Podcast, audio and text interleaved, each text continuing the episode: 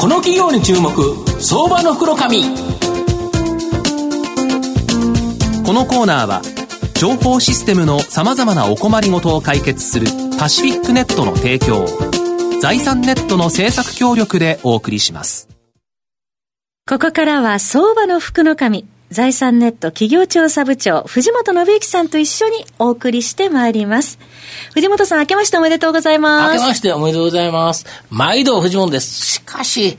明けましておめでとうございますって言った瞬間にギャーっていうですね、はい、まあ、おはぎゃ相場っていうのはよく言われましたけど、去年。はい、今日、今年はまあ、明けおめギャー相場からスタートと。まあ、FX やってる人は、1分間で朝起きた瞬間に破綻してたんじゃないかなと。25倍レバレッジかけてると、ちょうど4円動くとゼロになるんですよね。昨日驚きましたね。証拠金ゼロになって、もう倒れそうになった人いっぱいかなっていう気がするんですけど、はい、ただ今日はですね、大発会っていう形で、やはりですね、服がある銘柄をですね、ご紹介したいなというふうに思います。えー、今日、えー、ご紹介させていただきますのが、証券コード3962、東証一部上場、チェンジ代表取締役社長の福留博さんにお越しいただいてます。福留社長、よろしくお願いします。よろしくお願いします。よろしくお願いします。チェンジは東証一部に上場してまして、現在株価3705円、1単位37万円ちょっとで買えるという形になります。港区虎ノ門に本社がある IT とモバイル機器によって省力化する仕組みを開発、提供している会社になります。業界トップ企業から省力化に関して現場を調査して IT とモバイル機器によって省力化できる仕組み、こちらをですね、できないかを考え、提案して受注するという形になります。最初に一緒に開発した企業からは、まあ、大きな収益を得ない代わりに、同じ仕組みをですね、同業他社に横展開して販売する。これが大きな特徴になっています。開発費は当初の企業からで、まあ、ほぼ賄っていますので、同業他社に販売するところでは、まあ、非常にですね、利益力が高いサービスとなり、まあ、これをですね、積み上げて、ストック型の収益としているという形になります。また、昨年にはですね、ふるさと納税プラットフォーム事業、ふるさとチョイス、あの、年末テレビ CM、あの、吉田洋さんの CM、いっぱいやってたと思うんですけど、はい、これを運営しているですね、トラストバンクさんを M&A するなど、地方公共団体との結びつきを深めですね、地域を元気にするプラットフォーム構築、こちらにも注力しているという企業なんですが、あの、福留社長、御社はこの IT とモバイル機器によって、省力化する仕組みを開発、提供している会社ということなんですけど、まあ、ちょっと言葉で言うとよくわからないんで、なんか具体的な例教えていただけないでしょうか？はい。えー、例えばですね、はいはい、最近、あのデパート、はい、あの百貨店にですね、うん、外国人の観光客がめちゃめちゃ多いですよね、はい、増えてるんですけど中国の人、韓国の人、もうアメリカ人から、もういろんな言語の人がいますよね。はい、そうなんですよね。うん、で、そういったその外国人の観光客に、はい、その案内をするっていうのが非常に大変な業務になってるんですけれども、そうですよね、みんなそうだ、何カ国語もできないですよね。はいでそれを、まあ、IT の力を使って、うん、まあ、AI スピーカーで、はい、えー、その外国人の観光客のお客様がですね、うん、まあ、行きたいところを、うん、あの情報収集してデータを収集してですね、でそれに対して、うん、えー、その画像と、あのまあ、タブレットに表示するんですけれども、まあ、画像とあと音声で、あのガイダンスをすると、まあ、こういうふうにいけば目的地に着きますよっていう案内をするようなところを、あの例えば阪急あの阪神阪急阪急阪神ですね、の百貨店で、あの案内をしたりと。いったような、そういうその IT の活用を進めてます。あなるほど、海外の方が、はい、まあ、どこどこ行きたいっていうのを、もうそこに話しかけると、はい、それに対してその言語で返ってくるっていう形になるわけですか？そうですね、はい、これだけで便利ですよね、今まで人間がやってたら、えその言葉ちょっと分かりませんという、うん、その何か国もできないですもんね。はいであともう一つですね、このふるさと納税のプラットフォーム事業、ふるさとチョイス、これをですね運営しているトラストバンク、はい、MA でですね傘下に収められてるんですけど、これなんで、なんか御社と今までのビジネス、かなり違ってると思うんですけど、しかも売上高、向こう、大きいですよね。はいあのトラストバンクをですね、うん、あの M&A した理由っていうのは、うん、あのトラストバンクがですね1400兆の、はい、いわゆるまあ8割ぐらいのですね、はい、あの全国の自治体をですねあのお客様にしてまして。なるほど。ふるさと納税ってもう各地の地方自治体がやってるから、はい、そことの契約があるっていうことはもうお取引先という形になるわけですか？そうですそうです。はいでこういったそのトラストバンクの顧客基盤に対して、うん。まあ、我々ですねその当然 IT を、うん、あの IT を使って生産性を上げていく会社ですので、うん、あのまあ、うまく自治体のですね、あの業務の自動化ですとか、効率化を 成し遂げたいなというふうに思いまして、あのこういった M&A をやりました。なるほど、これ、今までって、そういう地方公共団体って、各地、多分同じような業務があるにもかかわらず、はい、全然別々にシステム開発してたりしてたんですよね。はい、そうなんですよ。あのいわゆる1788のですね、はい、あの地方公共団体あるんですけれども、はい、まあ、ここがですね、まあ、とにかく個別に、うん、あのシステム投資をすると、うん、でまあ、いわゆる共通の,、あのサービスを使ったりですとか、まあ、同じそのシステム基盤を使って、うん、えー、業務を回していくっていうことをですね今までやってこなかったので、うん、まあ、実はここにはですね効率化の余地というのが非常にあの大きくてですね、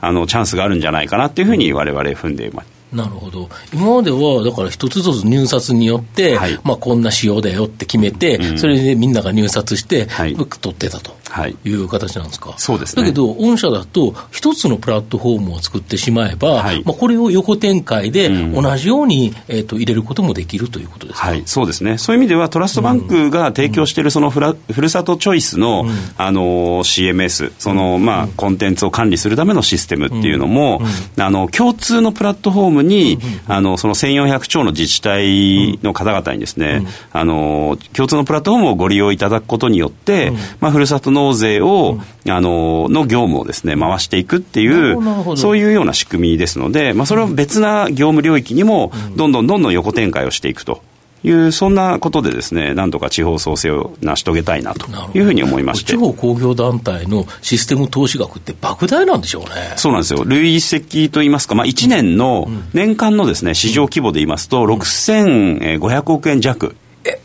上場企業のシステム投資ってもう、そんなに大きな企業ないですよね。そうですね。単体で、うん、まあ、6000億の投資をできる会社っていうのはないですね。うん、まあ、みずほ銀行ですら、そこまではいかないですね。いかないですよ、はい。それも別に1年じゃないですもんね。そうですね。何年もかかってのでっかいシステム投資でも、それぐらいなのに、はい、えー、地方公共団体がバラバラで6500億円。はい、実は社長の感覚で言えば、これ、共通化したらどれぐらいまで下げれるもんですか、まあ、半分まではいけると思ってます。半分までいける。はいはい、とすると、逆に地方から言えば、うん、3000億以上の自主財源ができたのと一緒ですよね。そうなんですよ。だから結局、ふるさと納税と同じ話でして、あのどうやったら地方にお金を残すことができるのか、っていうことをですね、一つのテーマに考えておりまして、で、まあ、IT のコストっていうのは、実は無駄が多いので、ここ削減していくと、地方公共団体にお金残るんじゃないかなっていうのが、まあ、私の考えですね。なるほど。ただ、地方公共団、ふるさと納税は他の地域から、えー、税金を持ってくると。はい、で、えっ、ー、と、今回のお話は、その IT 投資っていうものを減らすことによって、うん、削減することによって、浮いた資金を地方創生にいろいろ使えると。はい、本当に地方ってお金さえあれば、はい、いろんなことできるのに、はい、ないから、財源がないから何もできないとよく言われるんですけど、うんうんはい、あったら元気に動きますよね。はい、そうだと思います。なるほど。あと、御社、この、やはりトラストバンクの、えっ、ー、と、えー、買収もあってですね、売上高利益、非常に急拡大してるんですけど、まあ、この原因とですね、今後の見通し、改めて教えていただきたいんですが。はい。えっと、まずですね、その売上高の増加に関してはですね、うん、やっぱり外部要因といいますか、外部環境の追い風っていうのが大きくてですね、そのいわゆるデジタルトランスフォーメーションって言われる、そのまあデジタルを使ったそのビジネスモデルの革新ですとか、えー、業務のやり方の見直しっていうところのですね、市場が急拡大していると、まあ、この市場の急拡大に合わせて、われわれも売上の成長を、えーまあ、実現しているっていう形ですね。なるほど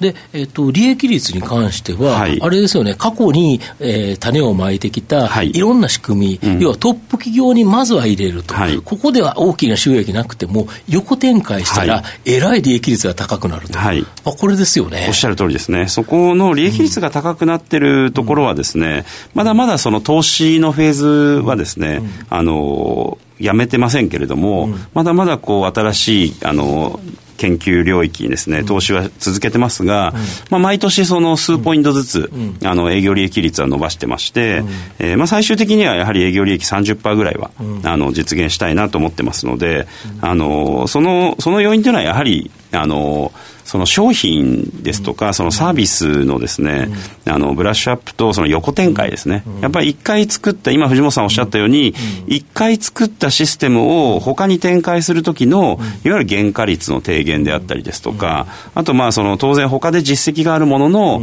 こう販売というのが、提案というのが非常にこう楽にできたりっていう。ね、はい、もうここで実際に動いてて、はい、これぐらい例えばコストが削減できてるとか、あの省力化できてるっていう話がきちっとできれば、入れやすいですもんね。そうですね。それを作れって言われても、本当にできるの？とか、はい、もしできなかったらどうするの？とかっていろいろ思うけど、うんうん、もうできちゃってるものを買う方って楽ですもんね。はい、そうなんです。なるほど。あと最後なんですけど、御社の今後の成長を引っ張るもの、改めて教えていただきたいんですが。はい。えっと、まあ、3つありましてですね、はいあの技術領域っていうところで、新しいテクノロジーにどんどん挑戦していくっていうところでですね、まあ、商材の幅が広がるっていうところですね。これが1個目。で、2個目がですね、あの、今藤本さんおっしゃったように、その、まあ、いわゆる業界のトップ企業にちゃんとその入れたソリューション、入れた我々のその IT の仕組みがですね、どんどんその業界にですね、広がっていく、横展開されていくっていうところとですね、で、最後に3点目が、まあ、M&A によってですね、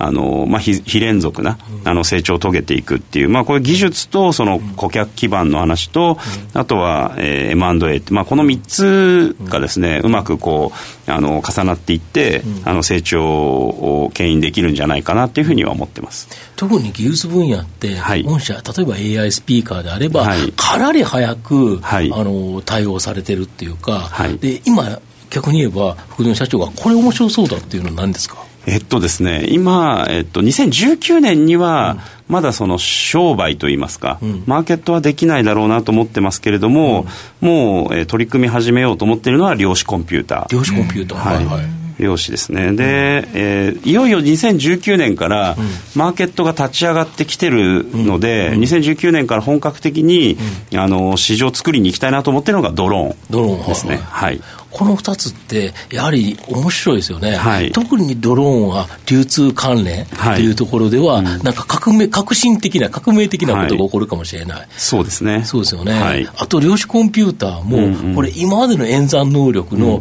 とんでもないものができるということでいうと、今までこれはちょっとコストがかかってとか、時間がかかって、リアルタイムでこんなの無理だったよねっていうことが、実はリアルタイムでできてしまうかもしれない。はい、そうすると世の中をガラッと、それこそ御社の社名通り、チェンジする可能性があるということですか？はい、そうなんです。なるほど。はい小野田さんいかがでしょうか？私もちょっとさっき藤本さんからすでにご質問されているところなんですけど、非常にあの、御社の売り上げが伸びているのが気になっていて、これあの、収益ドライバーになって、売り上げのドライバーになっているのっていうのは、このモバイルとセンシングアプリケーションのところなんでしょうか、その導入支援というところ。そうですね、モバイルのところとですね、あと最近ですと、やはり AI ですとか、うん、その IoT といった領域がですね、あのこの3年ぐらいは非常に伸びています。そうですね、はい、ありがとうございます。